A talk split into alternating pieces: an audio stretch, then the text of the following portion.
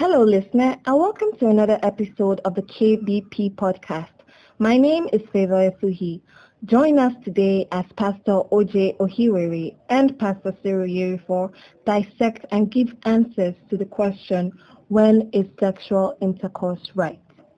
If your parents have agreed that you can marry and have accepted your bride price, does that mean you can have sex with your partner? Absolutely not. For the believer, you wait um, until it is official. When I mean official now, that is when the covenant is fully um, celebrated. Um, yeah, for some some persons fully want to fully celebrated how? Fully celebrated where? Fully celebrated when? All right. For us now, we're bound by laws uh, very clearly. Um, let me speak about two major laws in, in Nigeria concerning marriages. You have the native law and mm-hmm. custom, and then you have the uh, the law of the land, which we know is a Judeo-Christian uh, law uh, that has been put upon uh, the nations of the world. I think God find, found a way to do that. And in that law, it is biblical in the sense that it is a relationship between one man and woman. Uh, and we know that today they are trying to change that, you know, but it's a relationship between a man and a woman. And under that law, uh, you're not allowed, after you're married to a man, to go and marry another husband, or a married man go and marry another uh, wife. It's called bigamy. So that is consistent with the law of God because it's Judeo Christian biased. Now, the law of the land excuses multiplicity of wives. You know, so yeah. So one of the things I often ask Christians is, um, if you're a Christian, then be bound by the laws of God. If a law is contrary to the law of God, then forbid it as being that which guides you or binds you in any in any relationship we once had a pastors meeting, you know, and there was this argument about um, this issue.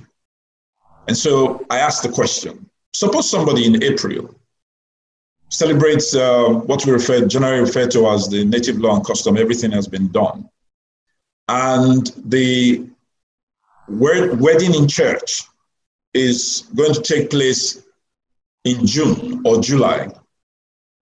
And then at the uh, three weeks to the time you discover that the fellow, the woman is pregnant. Um, these are pastors who were arguing in favor of, oh, once once you have uh, done the uh, paid the bride price, then you are married. You know, they said that. So I said, what would you do? Would you continue to celebrate uh, the covenant of marriage in church? They said no. Uh, the lady will be excommunicated or suspended. Both of them will be suspended, or what's it called? So I said that's hypocrisy. Yes.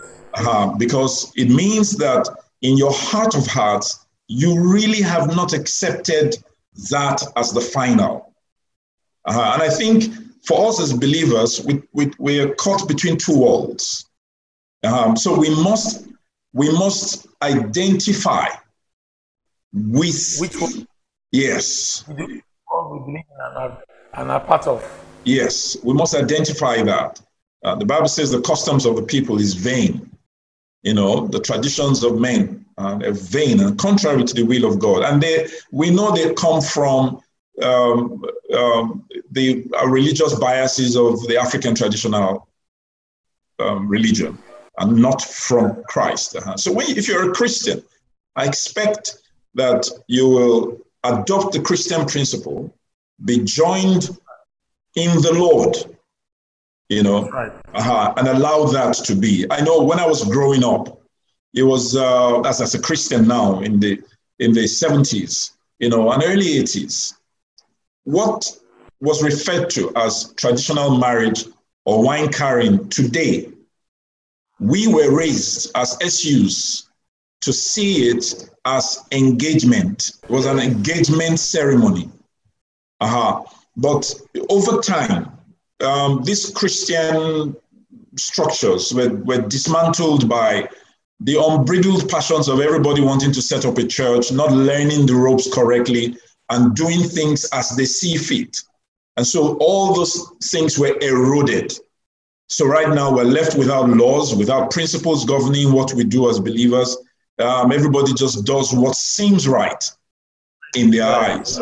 Yeah. So a, a believer should wait and do your your your uh, marriage, you know, properly before you engage in in uh, in sexual relationships. I I share some concern when I was going to get married. Uh, was, even after I'd done the traditional wedding, as I was concerned, I was not married yet until the uh, church authorities, the servant, a, a servant of God, who is anointed of God, had spoken about that union and joined us together. Uh, like if we if we truly understand the kingdom that we belong to and that we are part of, the faith that we have embraced, then, then it should govern and guide every aspect of our lives. Our lives. Find, final authority. Praise God. Well, hello again, listener. I hope you enjoyed this session as well as I did. A big thank you to Pastor Cyril and Pastor OJ. Do you also have questions you want answers to? Feel free to send your questions to www.slido.com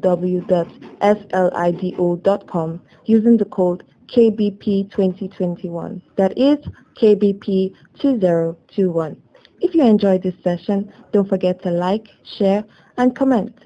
See you on the next episode. Until then, take care.